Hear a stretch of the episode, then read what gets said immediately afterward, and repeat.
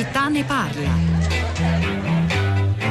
Buongiorno, io sono Esther di Torino e volevo portare la mia testimonianza per quanto riguarda il caso di, di Lorenzo Seminatore che è ragazzo che è morto di anoressia sì. il 3 febbraio. Mm. Io sono di Torino e sono un genitore coinvolto in questa, in questa tra virgolette, mm, tristissima, insomma, tristissima esperienza, nel senso che ho un familiare che che è insomma, in questa situazione. E volevo testimoniare il fatto che negli ultimi anni effettivamente è diventato molto difficile, molto più difficoltoso l'accesso al centro pilota delle molinette sui disturbi del comportamento alimentare perché sono proprio diminuite le risorse e quindi eh, è, proprio, è, proprio, molto più difficile, una volta si coinvolgeva molto di più la famiglia, c'era mm. proprio un percorso da, da sperimentare tutti insieme insomma, e, e, in questi ultimi anni questo è venuto, è venuto a mancare. Poi volevo richiamare l'attenzione sul fatto che è molto difficoltoso avere a che fare con questo tipo di legislazione dove se il paziente e l'ammalato non è senziente, non è collaborativo, è molto difficile tenerlo nella struttura. Eh, certo. Io parlo proprio solo di eh, strutture pubbliche, quindi di ASLE, io non, non mi sono mai rivolta alle comunità, eh, come invece mi sembra abbiano fatto i genitori di Lorenzo, ma, ma, ma dico che è molto difficile tenere l'ammalato perché se l'ammalato non si dichiara, non certo, si dichiara non ammalato, mm. non si può tenerlo in ospedale. E poi terza cosa, purtroppo chi si trova in questa situazione sa che non c'è remissione definitiva della malattia, c'è una remissione che dura un periodo ma poi la malattia che non va mai in vacanza, mai ricompare.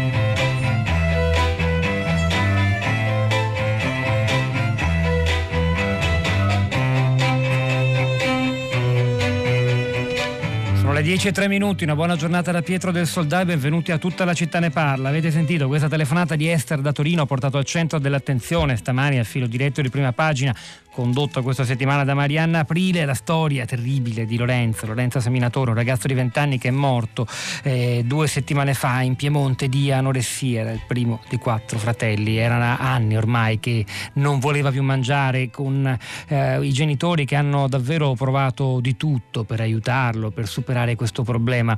E la scuola, la società che lo circondava, che gli ha dato molta solidarietà, molta cura, eppure non ce l'abbiamo fatta. Hanno detto in un intervento pubblico molto duro i genitori di Lorenzo, che non hanno soltanto esposto un grido di dolore, ma hanno fatto una vera e propria eh, denuncia, perché dicono le famiglie vengono lasciate sole, è il sistema che non funziona, ci si tagliano i fondi e non ci sono abbastanza strutture adeguate. Di questo dunque noi oggi parleremo di anoressia, disturbi alimentari, qualcosa che era sulla cresta del dell'onda se ne parlava forse di più negli anni scorsi, già dai 90 e poi all'inizio di questo secolo ed è via via scemato, ma in realtà l'attenzione mediatica, ma in realtà rimane un problema molto grave che tocca tante famiglie, tante ragazze, ma anche tanti ragazzi. 335 56 34 296 è il nostro numero, scriveteci via sms, via whatsapp, alcuni lo stanno già facendo per la verità, soprattutto se avete storie, esperienze testimonianze dirette oppure domande che noi gireremo questa mattina agli ospiti di tutta la città ne parla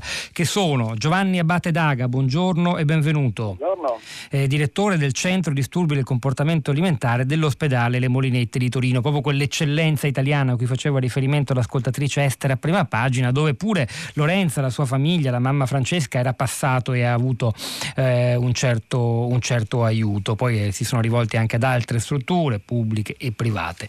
Laura della Ragione Leone, buongiorno, benvenuta anche a lei. Buongiorno. Psichiatra, psicoterapeuta, ha fondato a Perugia il centro disturbi del comportamento alimentare della locale.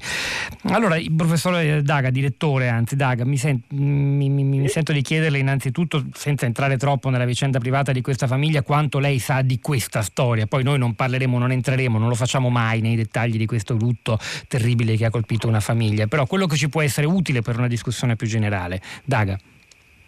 Sì, certo, beh, innanzitutto un'immane tragedia per la famiglia e sono vicino al loro straziante dolore. Mi immagino come medico, ma anche come genitore, cosa possono passare in questo momento e anzi li ringrazio perché sollevando il problema sollevano l'attenzione su tanti ragazzi e ragazze che stanno combattendo per questo. Noi abbiamo alcune notizie perché era stato da noi a maggio eh, ricoverato e poi aveva scelto altre strade. Che, cosa, che notizie avete? Che cosa si sente di condividere con noi, di dire in pubblico? Beh, io direi però è un momento in cui è giusto che parli la famiglia per come crede e come vuole e che i curanti no, eh, abbiano riservo su vicende private. Senta, allora più in generale, certo, condividiamo assolutamente sua, il suo riservo. Quanto, eh, quanto, è diffuso questo fenomeno? Di fronte a questa storia noi ci troviamo di fronte, appunto c'è una lunga intervista su Repubblica, ne parlano anche altri giornali, alla storia di un ragazzo che diceva che non voleva mangiare perché così muoio, così ha risposto a una neuropsichiatra alla quale i genitori l'avevano affidata. Di fronte, quando ci troviamo di fronte a storie di questo genere, eh, sono, eh, dobbiamo interpretarle come? come come, come, eccezioni, come storie di depressioni particolarmente forti, come, eh, come, derive che riguardano una minoranza estrema e che non hanno a che fare come dire, con lo stato di salute generale dei giovani, oppure invece c'è qualcosa di più grande che dobbiamo capire, di più universale? Beh, innanzitutto il fenomeno è diffuso, soprattutto diffuso e concentrato nella fascia giovanile, direi che la maggioranza dei casi sono tra i 12 13 anni e i 20-25 e quindi le, le sono molto colpite. Alcuni istituti hanno uno o due ragazze o ragazzi a rischio per classe, quindi nella fascia giovanile è molto, molto diffuso. Il fenomeno è complesso, c'è uno, un riassunto che è abbastanza giornalistico che si dice che è una via finale comune di tanti fattori. Alcuni ragazzi sì vogliono morire, hanno aspetti depressivi, altri invece non vogliono affatto morire, ma la tragedia di questa malattia è che muoiono anche senza volerlo, perché non perché? se ne rendono completamente mm. conto. Perché l'effetto della malattia e della malnutrizione, assieme all'età molto giovanile, fanno sottovalutare i rischi che il corpo, i familiari, i medici dicono rispetto al rischio di vita. In fondo chi soffre di questa malattia è convinto che può sempre spingersi un po' avanti nello stremo e nell'emaciazione e questo è una grande tragedia. Comunque dicevo ci sono altri fattori, ci sono fattori a volte ansiosi, tratti perfezionistici, c'è la componente genetica, ci sono degli aspetti a volte di orientamento e di identità, come anche tipico dell'adolescenza, e poi c'è anche l'effetto della nutrizione. La nutrizione non è un fattore causativo originario, ma in maniera molto precoce produce tutta una serie di sintomi, anche psichici, nella testa dei ragazzi che peggiorano quella sensazione di insicurezza, inadeguatezza, incapacità e li fanno ossessionati sul cibo e sul peso. Laura della Ragione, coinvolgo subito anche lei. Innanzitutto Prego. torniamo all'appello che ha fatto pubblico alla mamma di, di, Lorenzo e ancora una volta ci troviamo di fronte ai genitori che eh, si sentono di condividere un lutto perché ritengono sia utile, utile per la società, perché quella loro storia possa evitare che eh, se è diventata pubblica ne accadano altre di simili. La cosa che ha detto, la denuncia forte nei confronti di un sistema che non funziona, di famiglie lasciate sole, di strutture adeguate che non ci sono. Che cosa significa? Che cosa corrisponde? Ma eh, il problema è che effettivamente in Italia in generale eh, l'assistenza ai disturbi alimentari, e questo si evince un po' dai dati del Ministero, eh, è ancora macchia di leopardo, insomma ci sono regioni dove non ci sono affatto strutture, regioni dove la rete dei servizi è parziale, quindi è abbastanza complicato in questo momento intercettare tutte le persone che hanno questo problema e questo ripeto dipende un po' da regione a regione perché eh, molte regioni hanno una rete completa che riesce a garantire pubblica o privata convenzionata, quindi comunque gratuita per il cittadino, ma che riesce a garantire questa assistenza. Molte altre regioni purtroppo non ce l'hanno e questo fa una grossa differenza perché in realtà i dati che adesso noi stiamo analizzando, io coordino un progetto nazionale di sorveglianza epidemiologica, ci dicono che là eh, un, cioè, c'è una certa uniformità nella, eh, diciamo, di come si spalma il disturbo in tutte le regioni italiane, cioè non c'è differenza dalla Lombardia, Veneto, Sicilia, Calabria. La differenza sono i tassi di mortalità che sono ovviamente più alti dove non ci sono i servizi e questo è il dato che ci dovrebbe far capire che se si arriva precocemente alle cure, se si viene intercettati in tempo, le probabilità di guarigione oggi sono molto alte, i risultati scientifici sono molto confortanti. Queste sono patologie dalle quali si guarisce. Anche se però, dottoressa della ragione, mi perdoni se la interrompo, lei magari questa storia non la conosce. Eh, no, la conosco, ah, la, la conosco, certo, beh, da ieri che sì, no, da ieri diciamo, no, non l'ha conosciuta prima. Notizia. Ecco, in questo caso no, certo. ci, siamo, ci, troviamo di fronte a una regione dove addirittura c'è il centro certo. di eccellenza delle Molinette e loro ci sono andati, l'hanno messo in una struttura privata in Val d'Aosta, hanno avuto la collaborazione della scuola, quindi nel loro caso non c'è stata quella carenza di risposta adeguata da parte delle strutture direi che pur no lo denunciano. Caso, no, Però non ce l'hanno fatta. Conosco i colleghi del Piemonte sono eccellenti, quindi credo che il problema forse lì è stata anche una difficoltà a coordinare il, il, la rete dei servizi, perché il problema è anche il passaggio dall'ospedale al territorio, che è molto complicato.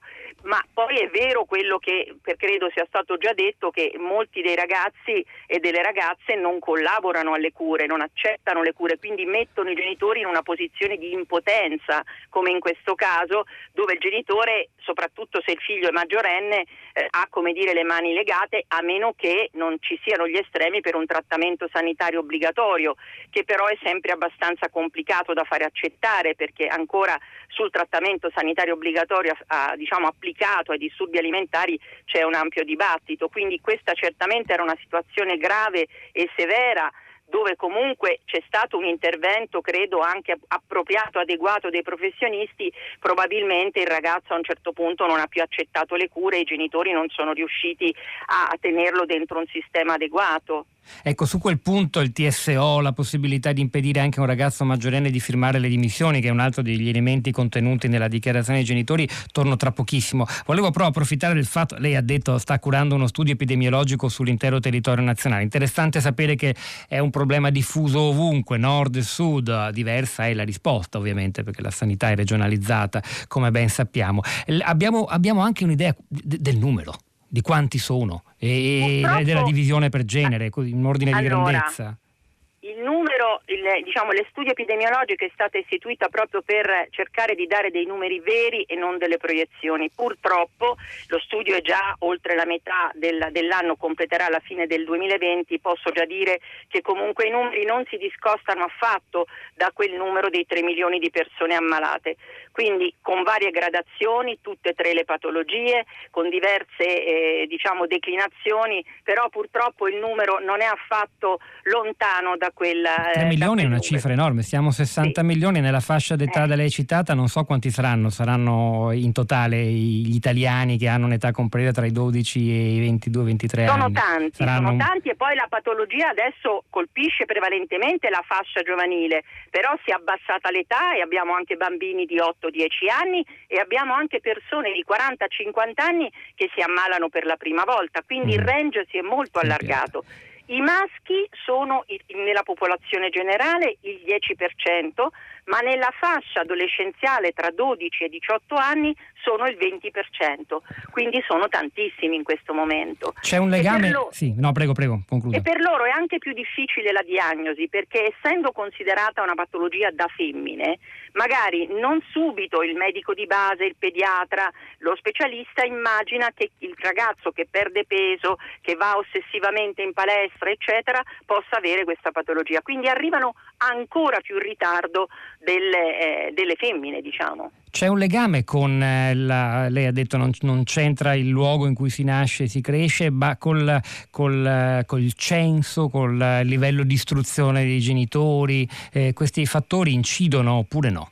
Purtroppo no, oggi non, più, non, sono più patologie della borghesia, delle principesse, la, i disturbi alimentari colpiscono trasversalmente tutte le classi sociali, tutte le classi culturali, tutte le tipologie di famiglie eh, nucleari, patriarcali, ricomposte, ricombinate L'obesità ha a che fare con il livello sociale perché è direttamente proporzionale al livello culturale basso e alla povertà, ma i disturbi alimentari no assolutamente, perché sono legati all'immaginario e agli, agli, diciamo, ai modelli, agli stili di vita. La ragazzina del centro di Milano desidera la stessa cosa della ragazzina del paesino della Sicilia eh, di modeste origini, cioè la stessa cosa. È stata molto chiara, questa è una risposta interessante che ci fa, forse ci toglie via anche un po' di pregiudizi che noi abbiamo rispetto a questa tipologia di disturbi che, ripeto, riguarda, secondo lo studio epidemiologico citato, una quantità esorbitante di persone, soprattutto di giovani.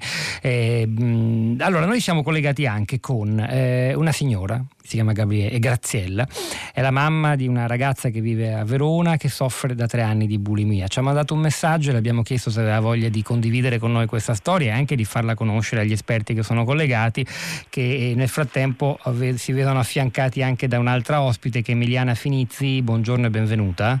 Buongiorno a voi. Psicologa specializzata per il trattamento di disturbi alimentari per l'età evolutiva. Lei lavora a Teramo. Senta, signora Graziella, buongiorno, benvenuta.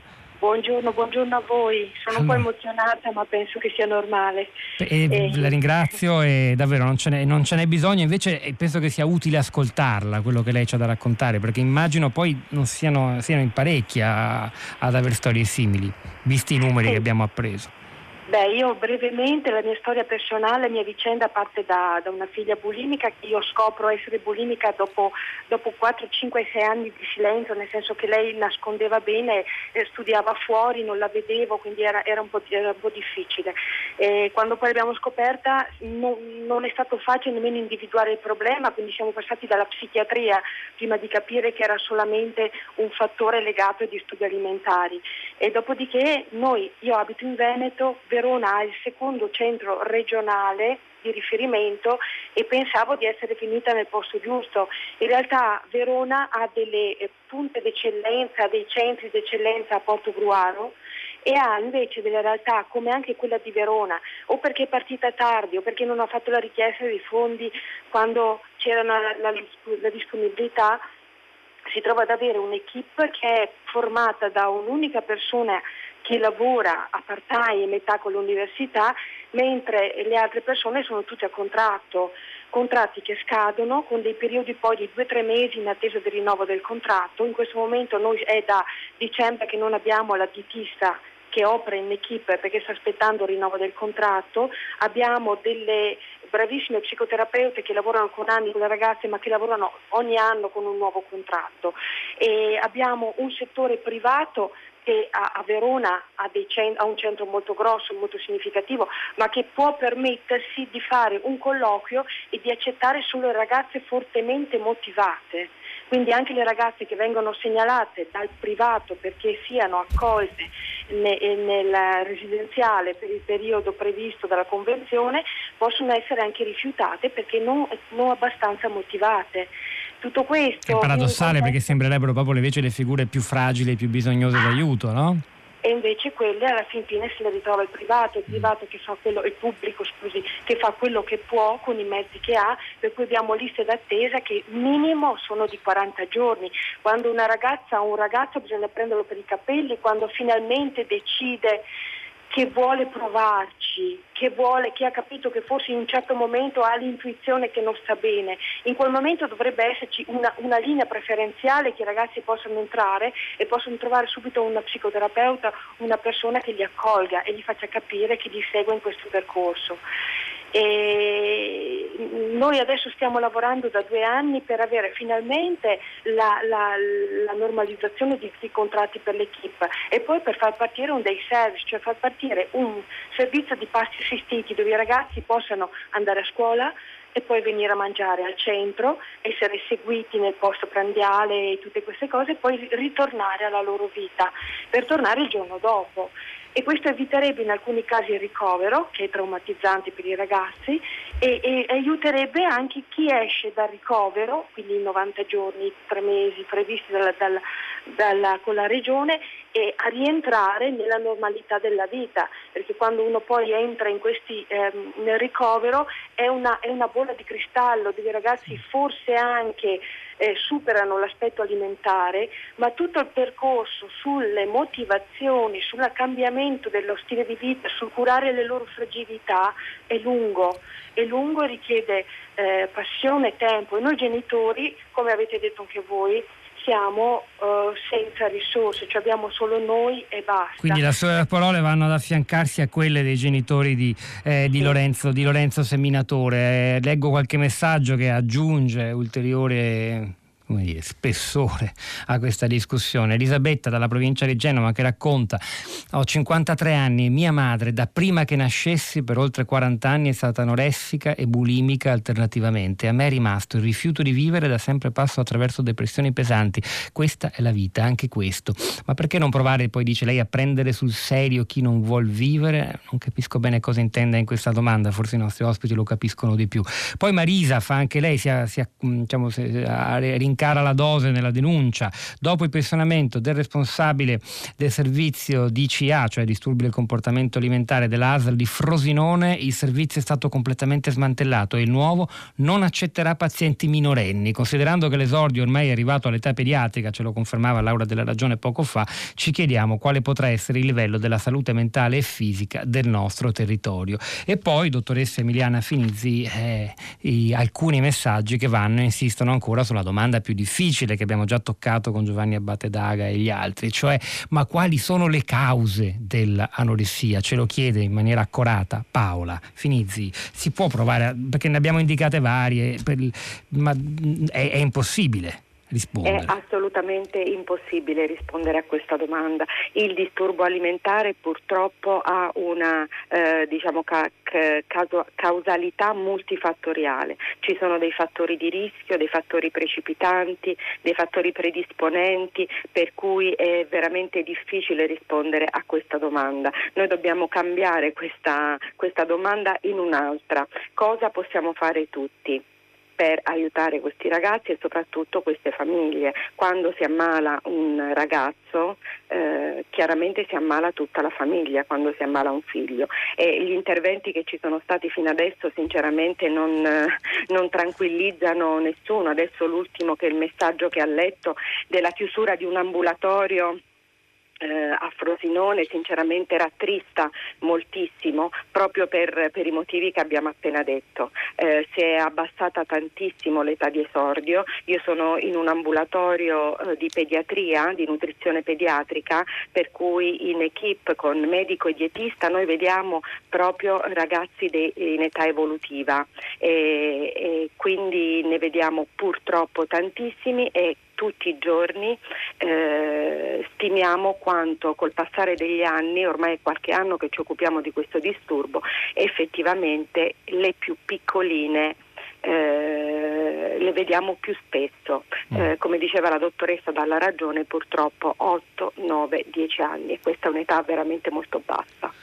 Giovanni Abate Daga, torniamo al centro delle, all'ospedale delle Molinette di Torino, quel centro definito già stamani a prima pagina un'eccellenza di fronte a questa emergenza nazionale che capiamo esserla per i numeri che ci ha ricordato Laura della Ragione poco fa. Lo ripeto ancora perché quasi non ci credo, 3 milioni di persone che soffrono in qualche modo di disturbi alimentari in Italia, cioè soprattutto anoressia e, e, e bulimia. Questa tendenza ha in qualche modo, è una domanda molto ingenua proprio da, da, da, profano, si sposa con quell'altra tendenza che viene spesso denunciata anche dall'Organizzazione Mondiale della Sanità a, a, a prendere psicofarmaci antidepressivi che è sempre più diffuso tra tanti ragazzi e anche in quel caso la denuncia è si abbassa l'età media. So, vanno insieme queste cose, sono indici di un disagio comune oppure è, è troppo complicato fare questo parallelo? O è rischioso? Sì, eh, solo una precisazione sui numeri, 3 milioni è assolutamente corretto ed è in linea con tutti gli studi anche internazionali, siamo su un 5% di prevalenza, quindi 60 milioni, milioni eh, 3 milioni torno. Teniamo conto che però sono incluse anche le abbuffate senza condotte di compensazione, quindi quelle persone in cui sono anche tanti uomini, sì. eh, anche di una mezza età, che mangiano a dismisura senza controllo. Quindi l'anoressia non è 3 milioni, solo per non dare un'informazione. No, eh, grazie, ha fatto bene a sottolinearlo, se no non era, eh, sono io che ovviamente... Però limitandosi all'anoressia eh, siamo sui 500.000 casi, quindi mm. non sono poi pochi, eh, insomma, 300, da 300.000 a 500.000 stimati, adesso aspettiamo il lavoro internazionale. La domanda che fa è una domanda di nuovo difficile da rispondere, se non impossibile. Chiaramente questi disturbi si inseriscono però in due, due elementi. Da un lato una crisi della nostra società e il disagio giovanile che ne consegue. No, I ragazzi sono sempre gli stessi, entusiasti, propositivi, ma hanno un mondo più difficile da affrontare in questo periodo. Dall'altro la facilità d'accesso non solo ai farmaci ma anche alle sostanze, si trovano facilmente su internet e a volte anche una responsabilità di noi medici, no? un atteggiamento troppo biomedico e di passare la, la, la, l'idea che sono le pastiglie che curano che ovviamente fanno il loro effetto, sono importanti in alcuni casi, ma spesso invece, particolarmente in questi disturbi di dipendenza o di disturbi alimentare, è la psicoterapia quella che conta, un lungo e difficile lavoro insieme alle famiglie e ai pazienti che soffrono. Quindi sono fenomeni paralleli, differenti, ma che hanno una radice comune nel disagio e poi sull'elemento della dipendenza o della negazione della dipendenza o della dipendenza dal digiuno, come può essere l'anoressia nervosa. Laura della Ragione, quanto eh, ha, ha, a che fare questa, questa malattia con il, l'idea di controllare, di controllare se stessi, di controllare eh, il proprio corpo come se fosse un fortino eh, dentro cui non far entrare nulla di ciò che è fuori, no? questa idea di trincerarsi rispetto all'esterno?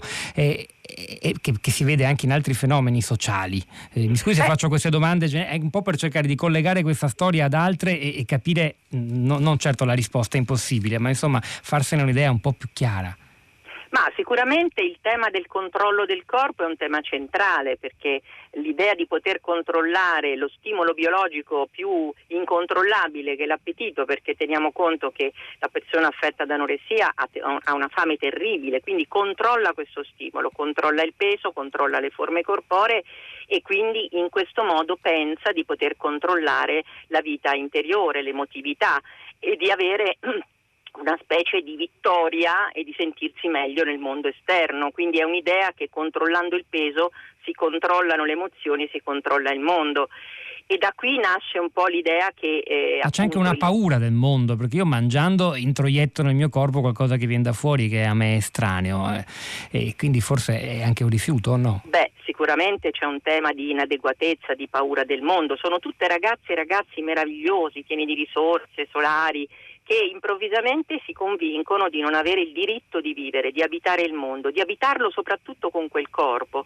E quindi è una malattia del corpo ma soprattutto una malattia dell'anima, sono forme nuove di depressione, delle depressioni moderne legate al male di vivere che, che attaglia tutti questi ragazzi, lo diceva bene il collega, cioè è, è saltato un sistema valoriale totalmente, i ragazzi sono condannati alla felicità, devono essere felici per forza, devono essere bravi per forza e se non lo sono diventa un'infelicità terribile, insomma insopportabile.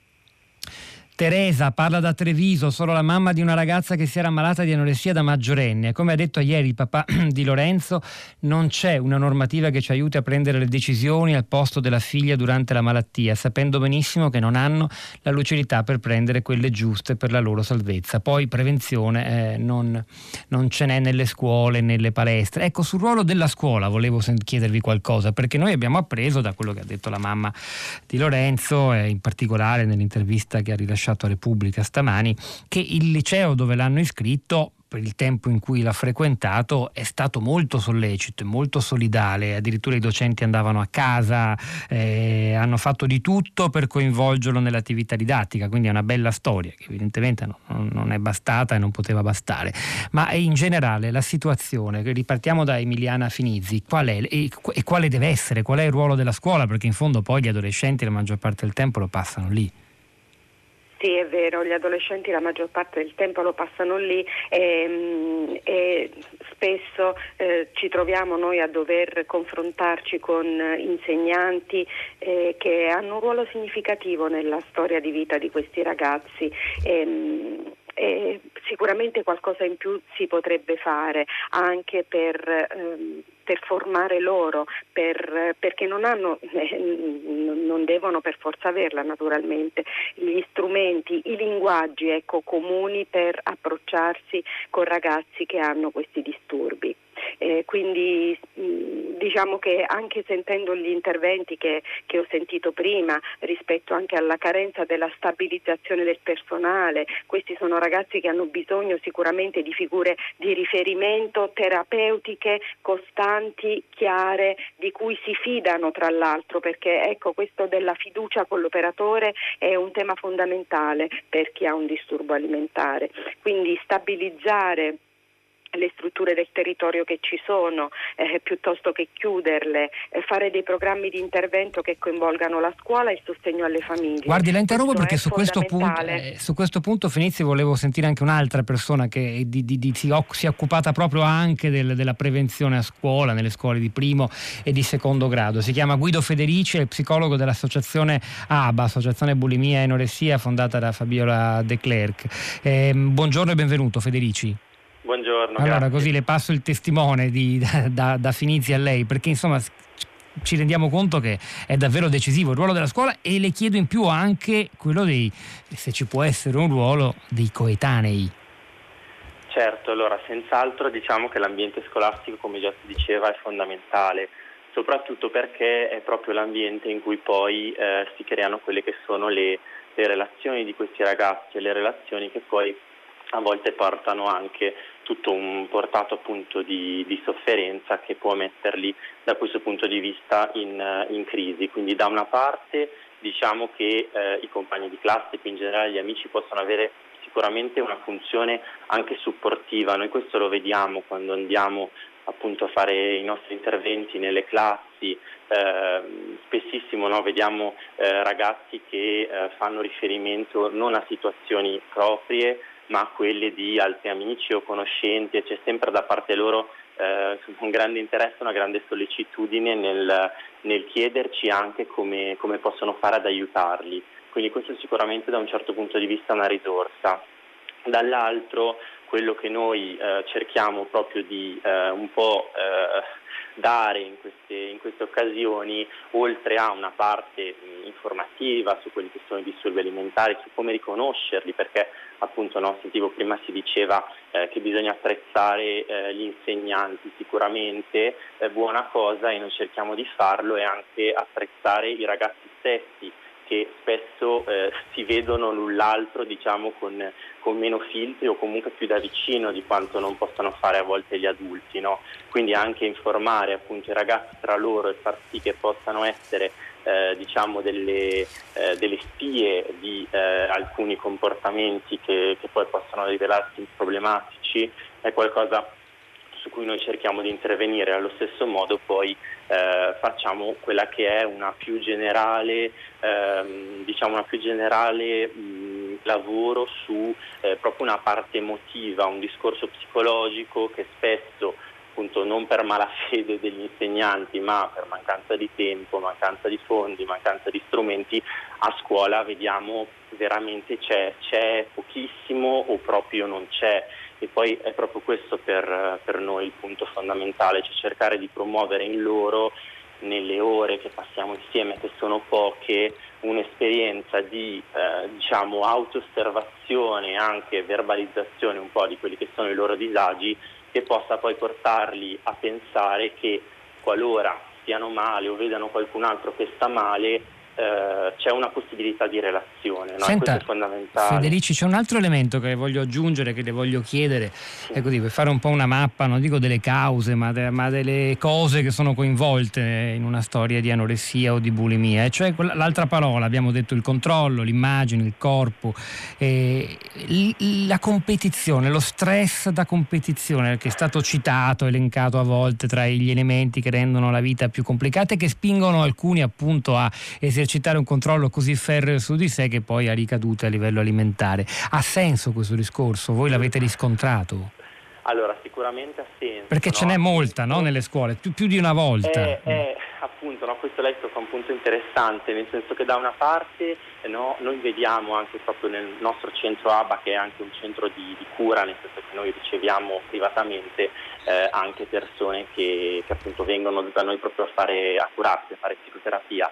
Eh, vediamo tantissime persone no, che sono nell'ambito dello sport e quindi sono dentro dinamiche di tipo competitivo proprio mh, eh, strutturale. Eh, tuttavia quello che eh, colpisce appunto che andando nelle scuole è che la competizione oggi raggiunge un livello estremo dato proprio da quelle che sono eh, le, le, reti sociali, quindi i, anche social media, no? nel senso che questi ragazzi non competono più solo all'interno della loro classe, della loro scuola, della loro cerchia amicale, ma la competizione è ehm, assolutamente spalmata su un livello irraggiungibile, nel senso che sono sempre bombardati di immagini eh, di persone più felici di loro, più belle, più eh, dire, performanti, eh, con grande successo nella vita, a, mh, verso le quali è inevitabile che in un momento critico come è l'adolescenza loro sentano il desiderio di, di imitarle, di arrivare a quel livello lì. No? Quindi il problema della competizione, secondo noi, ehm, oggi è proprio questo, cioè nel senso che è una competizione che è assolutamente eh, virtuale e quindi anche eh, diciamo la, il soddisfacimento di questa voglia di, di raggiungere, di arrivare è quasi impossibile possibile, nel senso che il termine di paragone è, è troppo elevato. E la frustrazione che ne deriva, se ho capito bene, può prodursi anche in questi disturbi del comportamento alimentare. Guido Federici, psicologo dell'Associazione Bulimia e Anoressia, grazie, grazie a tutti gli altri intervenuti sin qui, a voi che continuate a scrivere, c'è chi dice credo che soltanto un'ex anoressica potrebbe prendersi davvero cura di una giovane anoressica, nessuno meglio di lei conosce quel tormento interiore. Poi altre storie che se volete potete ritrovare interessanti da leggere al, sul nostro sito sito, sul sito eh, di Radio 3. Noi continuiamo, continuiamo in musica, tra elettronica e dub vi proponiamo una canzone dei torinesi Subsonica in collaborazione con il duo milanese Cosa, Co, Co, Coma Cose con la band Mergamasca Maca, uh, Mama Cassi. Il brano pubblicato nell'album del 1999 Microchip emozionale non è chiaramente riferito all'anoressia ma racconta dei sogni di una ragazza tra disturbi emozionali e alimentari, la quale spera che qualche gelato al giorno forse la nutrirà. Il titolo del brano è Aurora Sogna, ascoltiamola.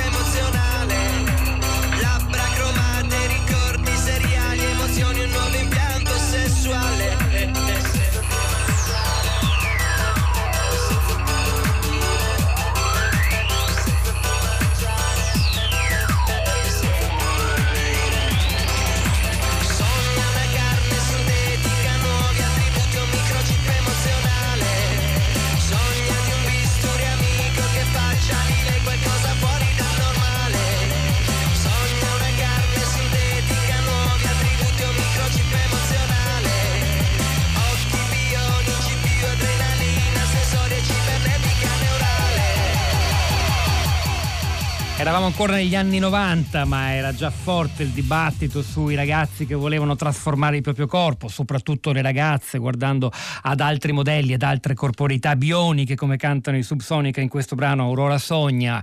E mezzo milione circa le persone eh, che soffrono di anoressia e bulimia, ci dicevano i nostri ospiti intervenuti nella prima parte di questa puntata di Tutta la città ne parla, che ha preso spunto dalla terribile notizia arrivata da, Torino di Lorenzo Seminatori, ragazzo di 20 anni morto d'anoressia. Eh, mezzo milione sono i minori che ogni anno ricorrono ai servizi di neuropsichiatria infantile in Italia. Perché? Per ragioni diverse, autolesionismo, disturbi psichici in genere, tentati suicidi. Tutto questo, questo mondo, è stato raccontato da un documentario, un documentario eh, filmato, eh, girato da Andrea Battistuzzi e eh, Alessandro Tosatto, si intitola Come stanno i ragazzi, è una produzione Next New Media con il sostegno del Dipartimento di Salute della Donna e del Bambino dell'ospedale civile di Padova e della fondazione Salus Pueri. Noi siamo collegati con uno dei due registi, il giornalista Andrea Battistuzzi. Buongiorno e benvenuto. Sì, ciao, buongiorno a tutti voi. Allora, mh, mm, avete fatto un viaggio, credo, no, no, non facile, eh, dentro il quale chiedo subito quanto il tema della nostra puntata di oggi sia importante, cioè tra i tanti disturbi in, crescita che portano i ragazzi a rivolgersi ai sistemi di neuropsichiatria conta il cibo e il rapporto con l'alimentazione.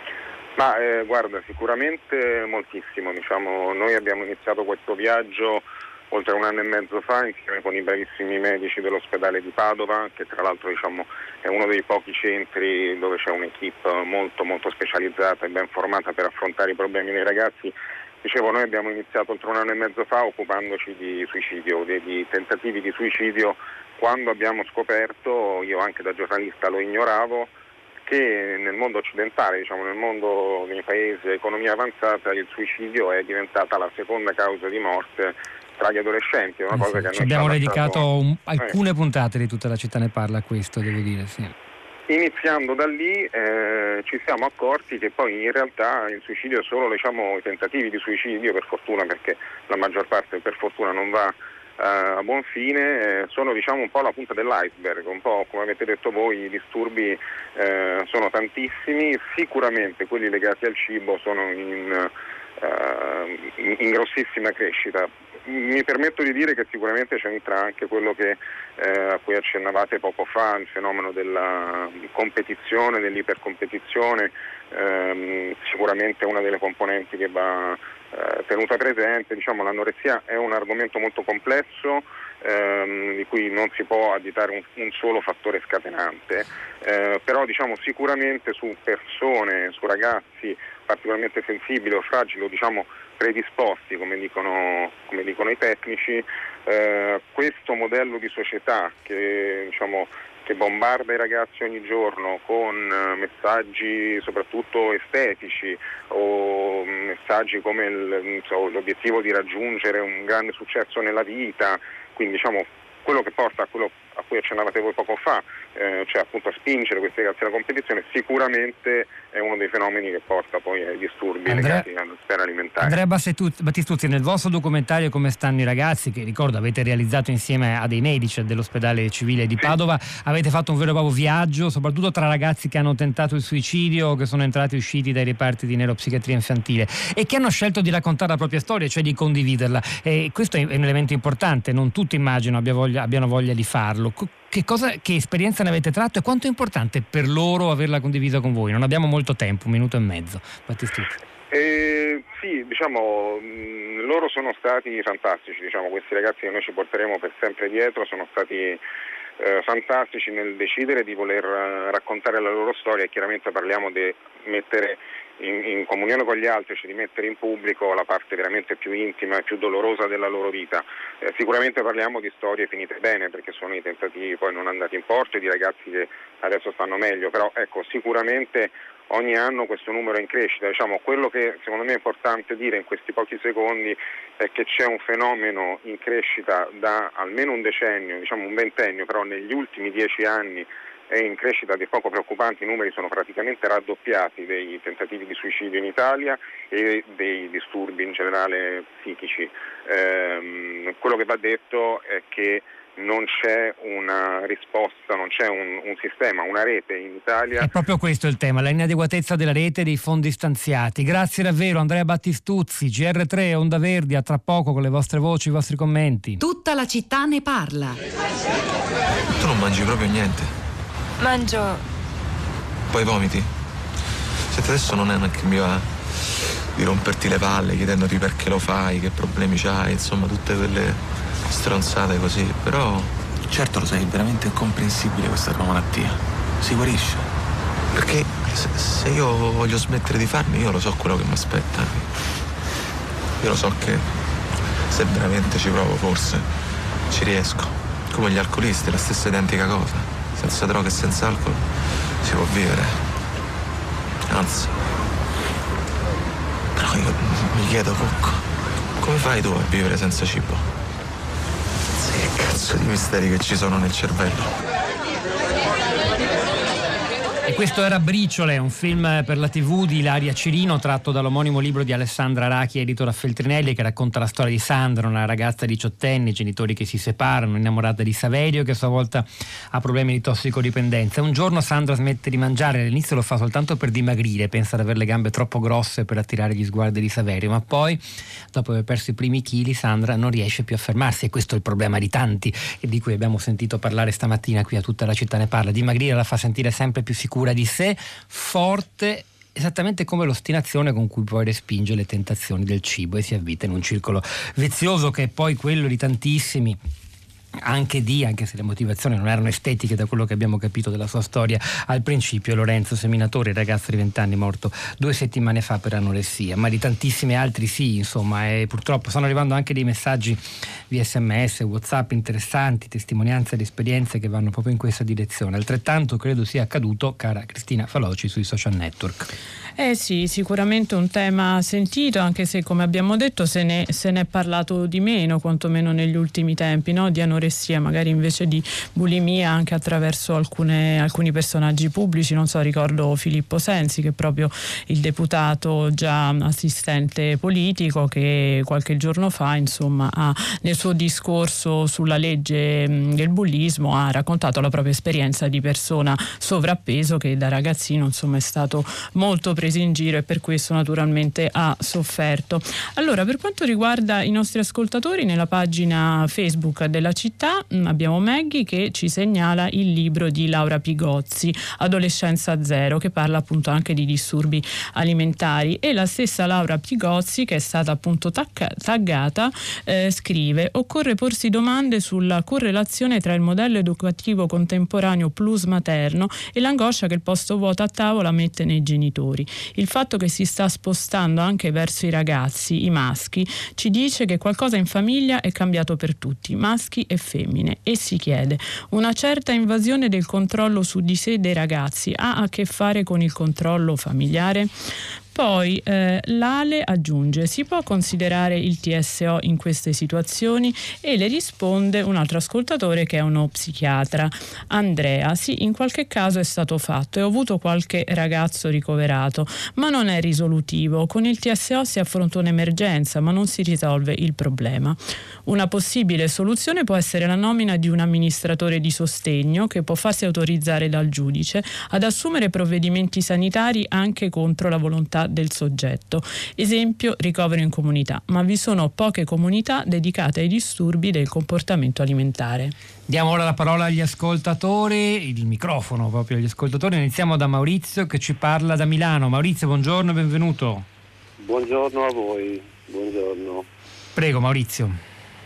A lei. Niente, io chiamo, sono, ho sentito la vostra trasmissione, eh, ho sentito anche purtroppo la notizia di Lorenzo che mi ha molto addolorato, io sono il genitore di una figlia che da qualche anno soffre di questi disturbi e niente, so, attraverso questa, ehm, questa, esperienza, questa patologia che stiamo affrontando, diciamo, almeno ora fortunatamente con dei risultati abbastanza buoni, sono venuto a contatto con, appunto, con altre famiglie, altre esperienze di questo tipo eh, anche attraverso un'associazione che da diversi anni si sta occupando di ehm, fornire sostegno, divulgazione, prevenzione, cura e accompagnamento a chi purtroppo incontra questo tipo di esperienza.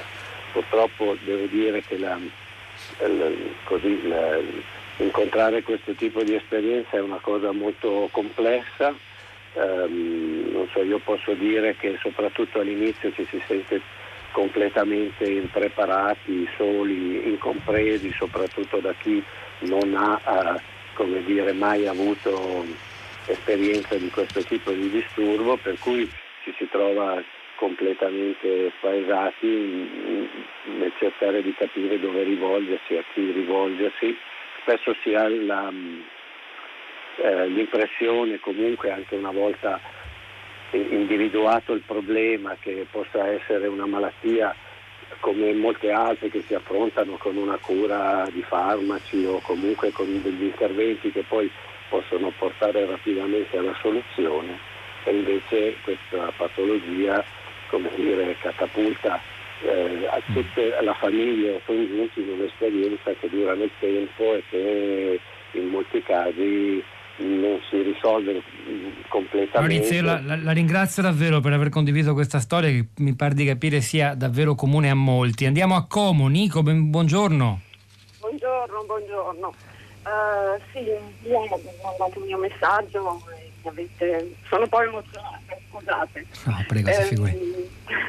No, mi avete chiamato, la mia esperienza è stata un'esperienza lunga una vita. Io sono arrivata a 47 anni e questa, questa vita mi ha dato tanti problemi come a tanti altri e io mi rifugiavo nel non mangiare, semplicemente perché era un peso in meno, era una cosa in meno da portarmi dietro e mi saziavo di, di emozioni, come in questo momento, eh, di, di, tante cose che, che capitavano e, ed era irrilevante non mangiare.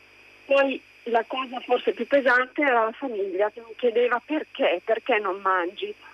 Ma non era un perché, era semplicemente una cosa che dimenticavo di fare a volte. E, e oggi, mm, oggi vi posso dire, nonostante l'emozione, che si può uscire da questo. Si, si può, può uscire? Sì, si può uscire. Eh, non vorrei apparire più fragile di quanto sono ricordo quei momenti, io eh, mi sentivo sola, nonostante avessi tanto amore attorno. Nico, in questo momento lei appare molto molto forte perché quello che sta facendo è importante, è importante per chi la sta sentendo e ribadisco ancora quello che ci ha detto, se ne può uscire. Grazie davvero Nico da Como. Andiamo a Ginevra. Eh, Carla, buongiorno, benvenuta, abbiamo poco tempo, prego. Buongiorno, grazie. Sì, la mia esperienza, io sono stata malata tre anni di anoressia e quando ho ripreso a mangiare poi è stato molto, molto difficile perché non sai più quando hai fame, non sai più se hai fame, non sai più di cosa hai bisogno, quindi sono passata dall'anoressia al binge eating, che è quando ci si abbuffa in sostanza. E ciò che mi ha aiutata è stato fare il cammino di Santiago, può fare sorridere molti, però io lì ho trovato ho ritrovato speranza nella vita, voglia di vivere perché era quello che mi mancava. La mia anoressia non è stata provocata da un'immagine distorta allo specchio, ma è stata provocata da traumi uh, che, ho, che, ho, subito che ho, sì, durante l'infanzia. E c'è stato un divorzio dei miei genitori e quindi il mio dimagrire era metaforicamente uh, una, un sentirmi un peso, no? quindi perdere peso perché mi sentivo un peso nella vita e, ehm, e questo è stato. Ad ogni modo io sono guarita e sono felice di poter portare questa, te- questa testimonianza. E noi la ringraziamo davvero tanto, Carla. Gra- grazie davvero, grazie. Da Carla ci ascoltava dalla Svizzera, da, da Ginevra. Cristina Faloci. Allora, su disturbi alimentari online si può trovare il numero verde con l'assistenza, un counseling telefonico anonimo, gratuito per l'utente. C'è la ricerca di strutture e associazioni. Luciano Fenice alla parte tecnica, Piero Pugliese alla regia, Cristina Faloci, Pietro del Soldà, questi microfoni, al di là del vetro, Rosa Polacco. Eh, Sara Sanzi, la nostra curatrice Cristiana Castellotti, linea Radio Tremondo, ci sentiamo domattina alle 10.